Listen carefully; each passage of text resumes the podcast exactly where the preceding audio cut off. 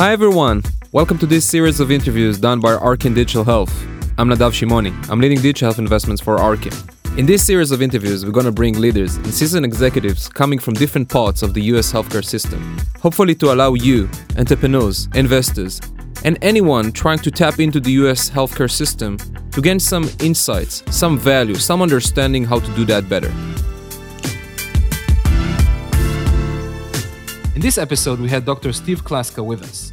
Dr. Klasko just concluded a decade long tenure as the president and CEO of Jefferson Health and Thomas Jefferson University.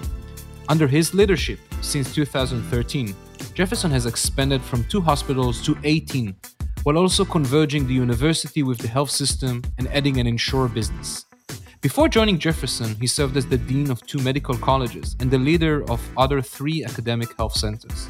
He authored a couple of books and has been involved with startups and more late stage companies throughout his long standing career as a consultant, as a board member, as an active contributor.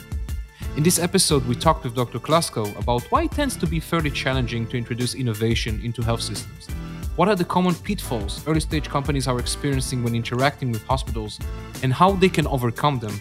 And about the importance of understanding why not everything will make sense in these interactions. Let's get started. Dr. Steve Klasko, pleasure having you with us. Nadav, it's really great to be with you and uh, exciting times, to say the least. Super exciting. And I think we'll cover lots of interesting topics in this episode and looking forward to get started. Great. I'm, I'm ready, as always. Ter- terrific.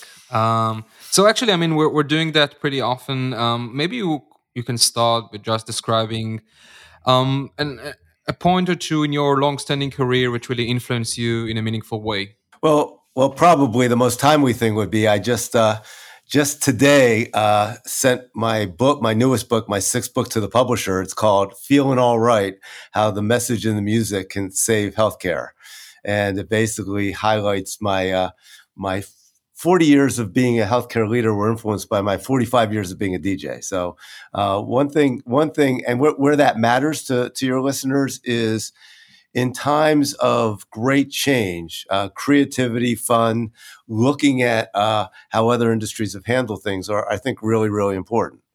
I think probably the the second most important thing, in at least in, as I look at a 68 year old history, not to give you any of my elementary school uh, foibles, but um, I had a chance to work with Apple uh, in the pre pre iPad, pre iPod, pre iPhone age, and what was brilliant about that that I that I've used and I think should be something we talk about is that the, the brilliance of Steve Jobs is he recognized that the entire computer and operating system model was going to become a commodity. And rather than compete with Gateway and Dell and Microsoft to get a greater share of a commodity, he basically said, All right, well, I'm, I'm, sort of not the market share leader. I'm going to go and think about what's going to be obvious 10 years from now and do it today and that's you know the iPod came out, et cetera. So to me, that that's what I did at, at building what was the fastest growing academic medical center in the country in Philadelphia.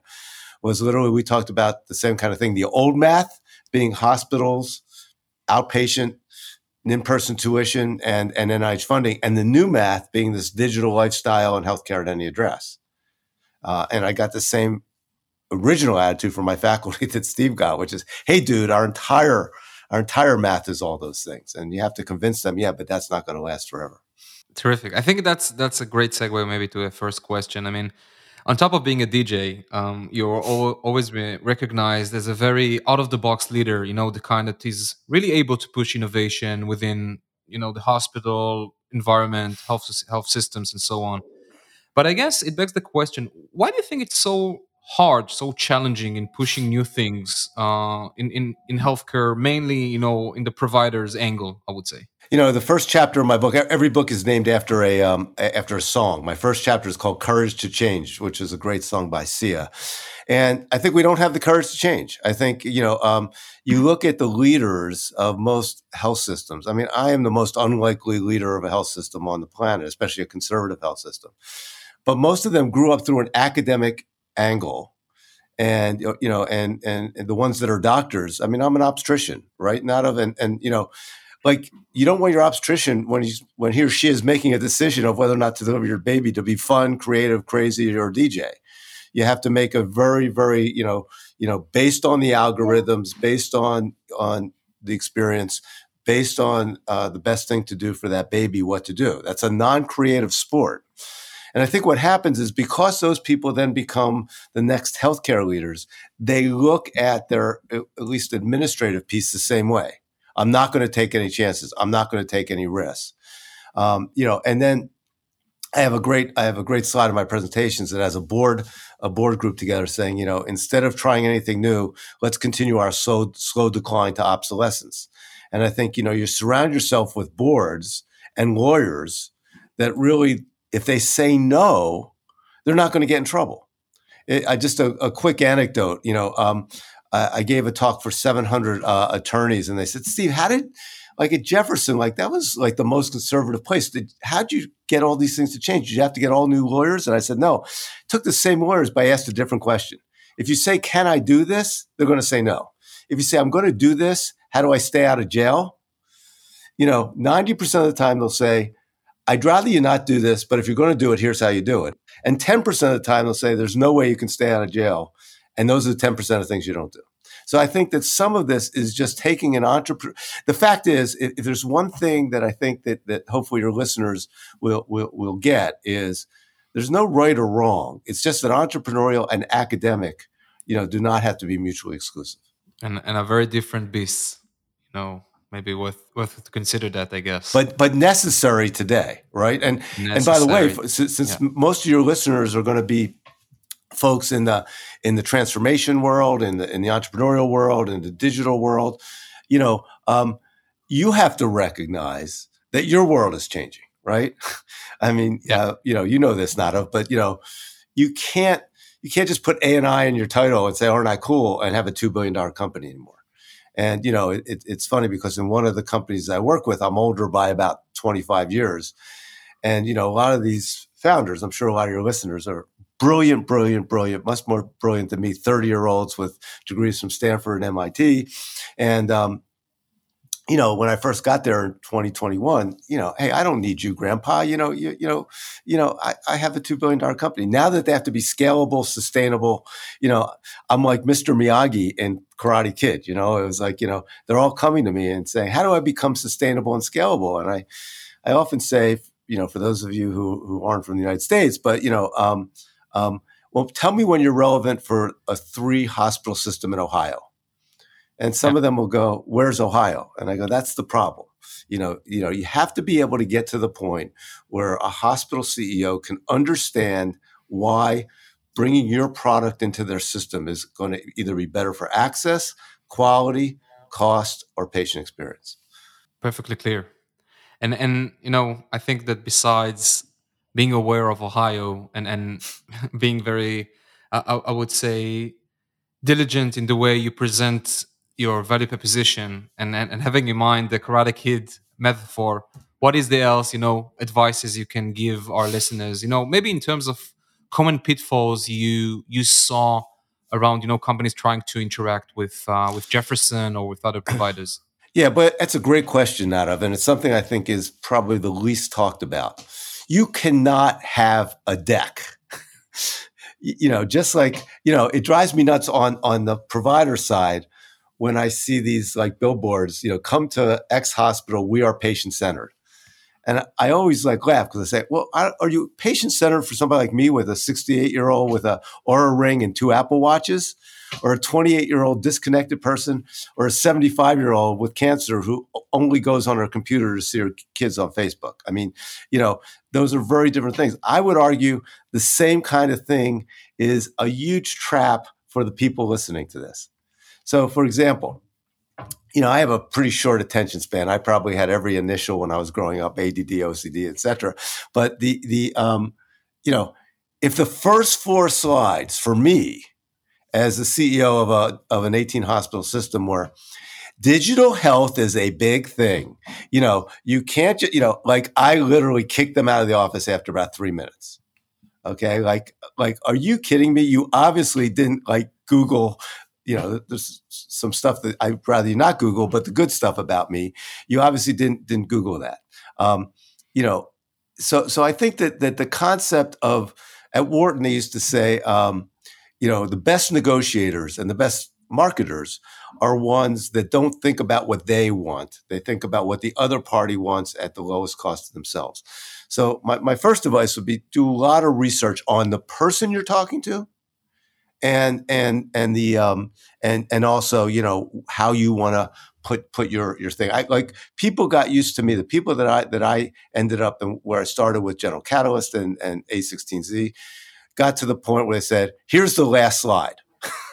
it was like a here's the last slide in the punchline, and and Steve, tell me what other slides you want to hear. Okay. Now, and again, having said that, there are other places that if you do the homework really need that. Let me tell you why digital health is important to you. So that's so that's first. And the second one that that, that I'd say is n- know the time. I mean, we are in a very, you know, I mean, there's a health system in Philadelphia that was running 10, 12% margins. I mean, it's in it, best payer mix in the city. And it was in modern healthcare um, this this this uh, this issue that they're losing like hundred million dollars. Because you know for all the inflation and all the you know the the, the workforce where, nurses in some cases are a couple hundred bucks an hour with temporary staffing. Unlike any other sector of this economy we can't charge more. In fact we're, we're getting paid less. So if if you're not helping a system within the next 12 to 18 months what I'm finding is a lot of health systems, even innovative ones, are closing their innovation shops, you know, for for a period of time, just because they just have to survive, right? If if you're having chest pain, you're not worried about stubbing your toe, and I think you know that that, that that's what's going on. And then the third thing, if you're working in America, is I guess the best way to do this, and I will probably get a call from uh, Judy Faulkner, but beware the epidemic that you know look into the um, CTO, CIO of the health system and get a feel for whether or not they're willing to think creatively or whether their whole career has been I'm implementing Epic and I don't need your product because Epic will do it. Um, and I think that that's a that's a uniquely American thing, but it's an important uh, trap that I think some some entrepreneurs, especially from Israel, have gotten into. Understood.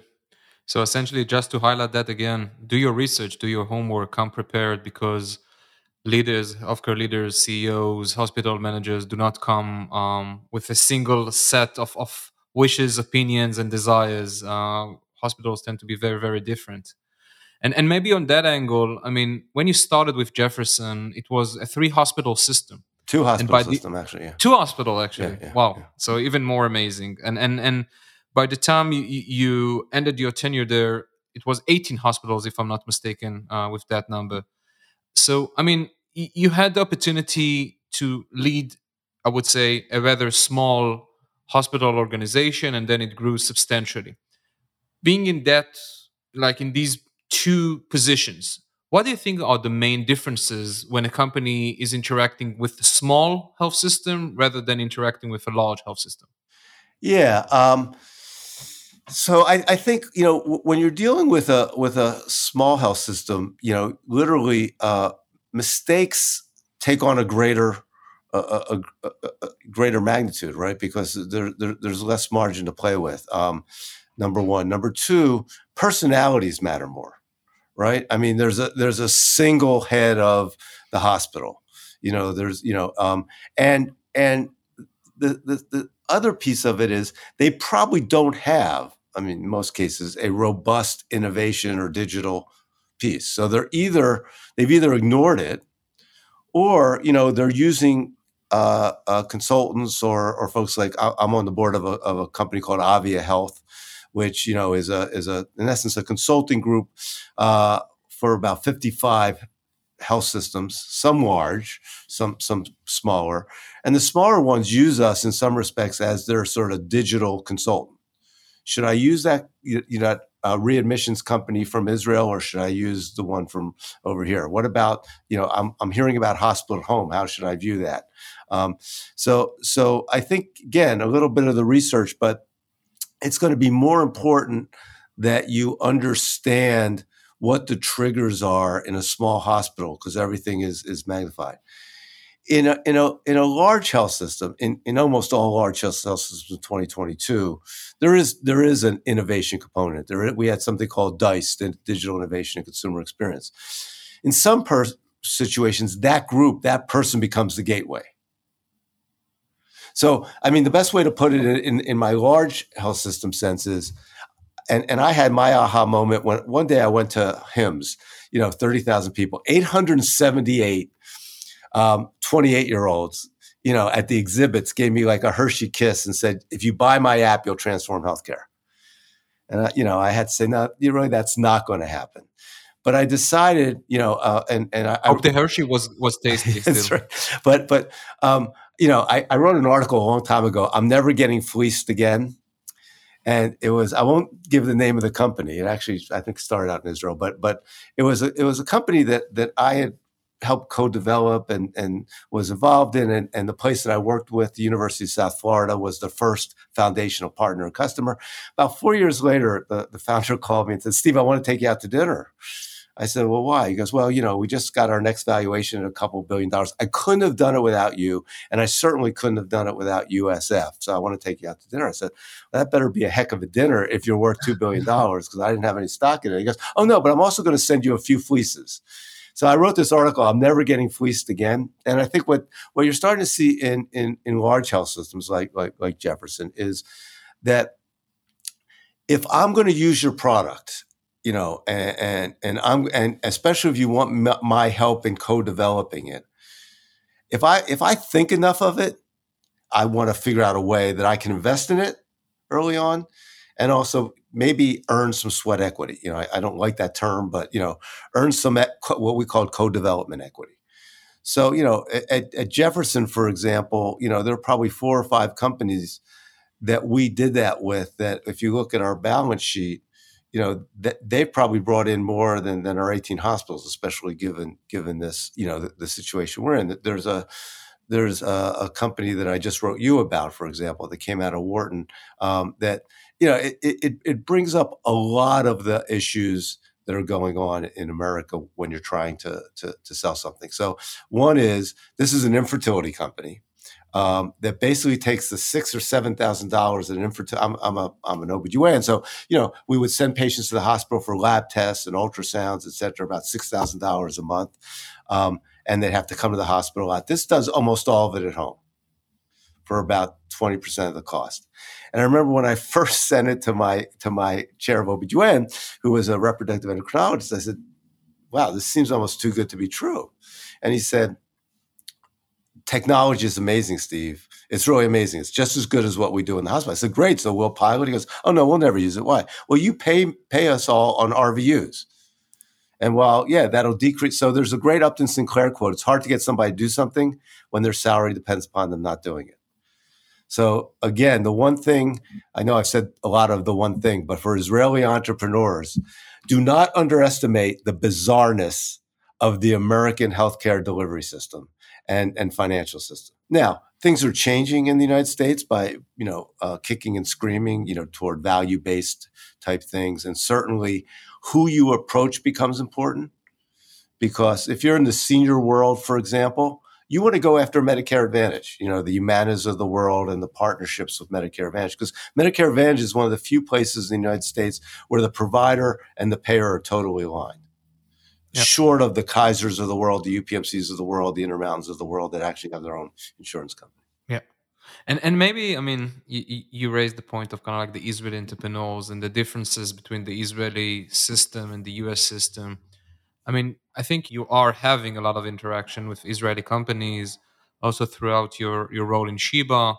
Um, what do you think? I mean, honestly, you know, differentiate Israeli companies for better and worse, I guess, um, Israeli companies uh, as opposed to US based companies? The beautiful thing about um, Israeli entrepreneurs is A, there's a lot of them, and B, they're not shy generally. And it's, it's, it's hard to generalize, but at least that's what I found.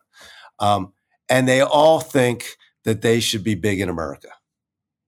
Um, and, you know, and I think that, that again, I think some advice I'd give, especially now where, where, where money is not quite as free, is I think that the more that you can uh, broaden what you're doing horizontally, the better. I mean, I think if if you're sitting, if you're doing a readmission company and you're seeing two or three other folks around you that that could maybe add to what you're doing, that would make a barrier to entry to somebody else coming in. You know, think about working together with those folks because point solutions. There's just so many point solutions out there and you know, you know, and you know, not of you know, I one of the places I work for is General Catalyst, and you know, we're we're we're, we're the largest, um, the largest digital health company. So so what I've done is, you know, there's three or four Israeli companies where I've I've introduced them, and you know, they hadn't done their their competitive analysis well enough to understand that there might have been two or three American companies that were much further along than they were. Um, that doesn't mean that that they couldn't add something. It doesn't mean that they couldn't eclipse them at some point.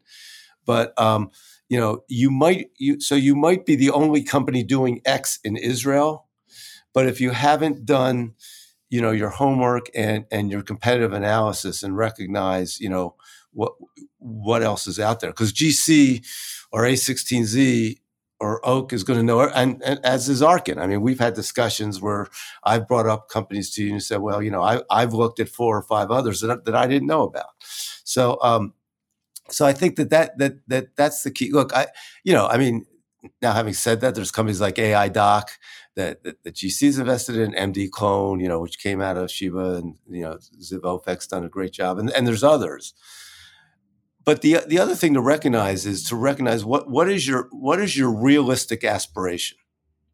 Because of the bizarreness of america you know you know creating a company that works in throughout israel and maybe throughout europe is not a bad thing. There's nothing wrong with that. I, I compare it sometimes to you know when when baseball scouts first went to the dominican republic and there were all these amazing amazing amazing pitchers you know, and they and they at some point had to tell the ones, look, you're amazing, and you can basically, you know, be an all star in the Dominican League, and that's good. You know, there's only two or three or four or five of you that that really can make it to the to the United States major leagues, and that's that's that's not anything against you. That's just that's just how it is. Understood. And by the way, I want to make this really clear so I don't sound like uh, the, the wrong way. It's not because we're so awesome it's mostly, as I said before, because we're so fragmented, expensive, inequitable, and broken. Um, some cases were awesome, but but it's it's it's more the former. Understood. Point taken.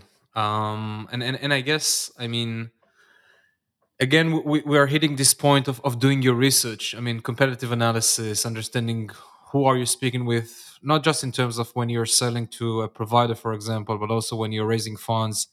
Also, I mean, investors come with different flavors. Yeah. Some and and, be- and also who who to even approach. Yes. Like you know, again, if if if if if all you're doing is saving money and moving people out of the hospitals, like going to the hospital is probably not the first good place to go. And but people yeah. always go to the hospital first. Hey, hey, Steve, I have this great product that will shrink your margin even more than it is today. Oh, great. I mean, that's not how, that's not what the slide says, but that's the first thing I'm seeing. So in those situations, you, you might want to go to a payer first, or you might want to, you know, go to, you know, like I said, a place like Intermountain that that's both. Um, if you're doing something for a hospital system, you know, I'm going to repeat it. It needs to really affect their cost in the next 12 to 18 months. It needs to really affect their quality and quality score in the next 12 to 18 months. If you're not doing that, if you're saying, you know, in five years you could be X, you know, really hard to get people's attention. I think there is a notion, to your point, and you've mentioned that in this conversation as well, that value-based care is becoming a thing. But uh, at least in my in my perspective, it is still very shy of of what's going on in terms of fee-for-service activity in the states, and and lots of entrepreneurs. And, and I, w- I will include myself in it as well. You know, are, are operating within healthcare to do something with meaning. You know, to help people and and I think we we sometimes it's sometimes really challenging to find an a product a solution that creates value but still you know somebody will pay for it i mean it's yeah. not it's not sufficient to help i mean as as lame it, as it may sound it's not sufficient to help patients it's not sufficient to help uh, physicians you need to uh, have this alignment of stars where someone will actually want to pay for that. You know, but it's such a that's, that's such an important point. You know, I, I decided to take this third phase of my career. You know, not as you know, predominantly around that. How do we take social determinants, population health, health equity, and predictive analytics from these philosophic and academic exercises to the mainstream of clinical care payment models and medical education. That that's my goal for the you know what what, what we're calling responsible innovation. And I think that um, I think that that we are at this nexus time where you can both do well and do good at, at, at, the same time. And I think some of your companies are doing that. You know, I've been involved with some of the general catalyst companies like Cityblock and um, Eleanor Cityblock on the on the community health worker side, and Eleanor Health on the um, substance use side. I think for the first time, behavioral health for the underserved and, and substance abuse is is are not like forbidden words you know because i think you know some of these digital companies have been able to really go to insurers and and and, and have have us deal with those things. Um, but it's hard. Uh, and you know i mean so the point about value based is everybody keeps saying yeah but next year it's going to be you know it's going to be big. When i give i give talks around the country probably 50 a year and you know i go to hospitals we're all about moving from volume to value right huzzah yeah and then i'll go okay so so i'm going to give a really low number. How many of you have oh, I'm, this is ridiculous. I'm sure it's going to be 100% of you. 25% of your revenue based on value. And i'll get a couple shy hands. So you know so um, you know the fact is that the fragmentation of our system is really an important thing to know. And, and, and i'm not i'm not being funny or sarcastic. It's just part of the business of healthcare.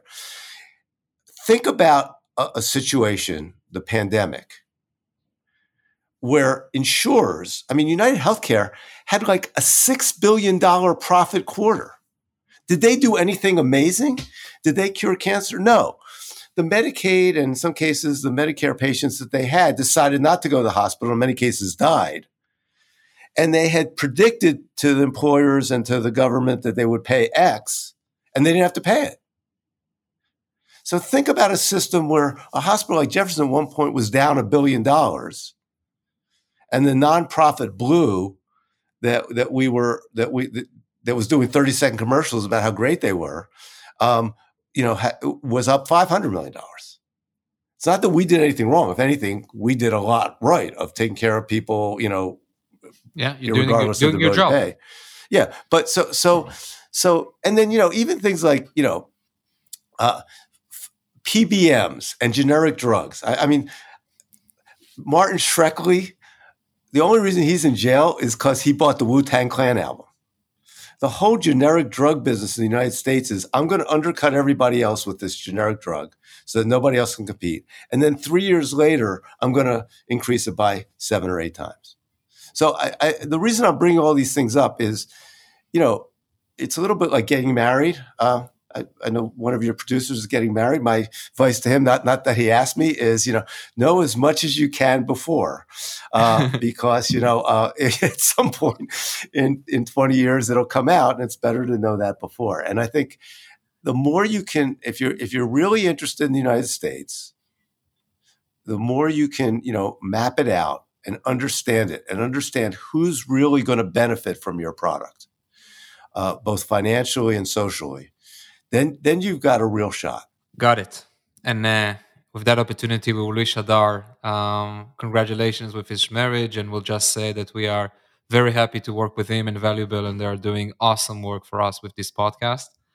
Um, but I think as we are coming uh, towards the end of this episode, and we have so much more to discuss, I, I really want to address kind of like the elephant in the room. You've been alluding to uh, the, the situation right now. I mean, the environment, the change of things we're seeing, both in terms of you know inflation and staffing and all those things that are creating pressures on mainly on providers, but also I think payers right now are having their challenges, their fair amount of challenges. Right now, I mean, being an executive in residence within GC and working with so many companies, what type of advices do, do companies seek these days? I mean, innovative companies, how do they deal with this situation? What keeps them up at night? Yeah, I, I think I think well, I, I think the, the, the most current thing is that that their world has changed, and it's been many years since since at least the last five years. You know, they've most founders, you know, that are already financed by a GC or whatever, or you know, uh, just assume that their next round will be you know bigger than their their round. I mean, so for the first time, we're talking about things like debt. You know, like you know, to get to the next round, you might need debt. Now, you know, in a in a in a bull situation where you've got the Arkins and the and the and the GCs and the Oaks and the A16Zs and all these others, eh, you know, and it's it's it's harvest time. That's one set of conversations. When you're going to a Morgan Stanley or JPM and, and asking them to lend you money, those folks aren't as creative. Um, and you know so so what becomes important on your projections and that kind of thing or you know so you know again advice there is you really have to you know start to look at people that are going to challenge your numbers challenge your projections look at everything that could be wrong about what you think and and you know so because that's what that's what folks will start to do. You know, is this scalable? Are there too many humans? What's the barrier to entry? What's the competitive analysis? Because that's that's what folks are increasingly doing. Just because you have a good idea and, and, that it's worked in four or five places. The other thing, to, the other thing that I think becomes important is that it's not just how many places are piloting your thing, but how diverse are those places. Because in some respects, you know, you might think, well, you know, I'm in I'm in um, Providence, you know, and Ascension and you know UPMC. Well, the problem, you know, or even you know, sometimes I get we're in Mayo and Cleveland Clinic. Well, the problem, those things, in almost all those situations, they've also invested. And does that mean that they're going to be relevant again to that three hospital system in Ohio, or even to a Jefferson? So, so the the ability to say, you know, I'm in this small system, you know, in um, in in Wisconsin. I'm I'm at UCLA doing some work with Tenet, you know, for profit. And by the way, one of the payers is talking to me, you know, Humana. That's really, really, really interesting because then I, in my GC role or my abundant role, can start to look and say, wow, you know, if Humana is interested, there could be five other payers. If if UCLA is interested, it could be five. You know, so I think that that, that and, and then the other thing is, you know, start to look at some of these um, I, don't know what the right word is, but conglomerations, right? So, um, so Avia, I, I mentioned, you know, uh, if you can get Avia interested, you've got potentially 55 health systems. Um, General Catalyst, you know, is actually starting this group of tier one partners, which will be like 10 health systems that are working with us, you know, in a, in a, in a different way. So I think the concept of not having to go one hospital by one hospital by one hospital, starting to look at where some of these, I think what will start to happen is there'll be innovation super sites. If you think about GPOs, that's what's that that's what happened with supplies, is that smaller hospitals recognized that they were getting uh, I don't know what word I can use on the podcast, but, but they, they, were getting the short end of the stick, um, you know, compared to an HCA. HCA could negotiate uh, this medical device or, or, or, or, you know these amount of things for like one half because HCA was big and they were small. So what happened is you created GPOs. I think you'll start to see that, especially in this country with you know in essence innovation GPOs. All right, I need a hospital home company. There's a Hospital of Israel. There's Medically Home. There's Maribel. Um, you know, um, which one do I want to use? Well, you know, I think the GPO will look at it and say, okay, then what am I getting out of that? Are you going to give me some carry? If I go, so here's out of the five that are out here, here's two that I think are the top quality. And maybe one's in Israel, one's in the United States. Then it becomes what's the best deal I'm getting? You know, so I think you'll start to see some of that. And I think that'll be an important, it's something I'm actually working on. That'll be an important uh, opportunity for both uh, health systems payers and for, for, for especially Israeli entrepreneurs, they can get a bigger audience, right? Yeah. You know, because that's really what it gets down to is if you really think you have something that's differentiated, how do you get to a bigger audience? Yeah. Dr. Steve Klasko, I mean, I think there are so many important points throughout this conversation, and, and I cannot underscore how meaningful they can be uh, for our listeners. It's been such a pleasure having you, and so much fun. I mean, uh, I wish we could have uh, switched to like a DJ session to end this episode, but maybe next time. Thank you so much, um, and and looking forward to continue working with you in different capacities. Thank you.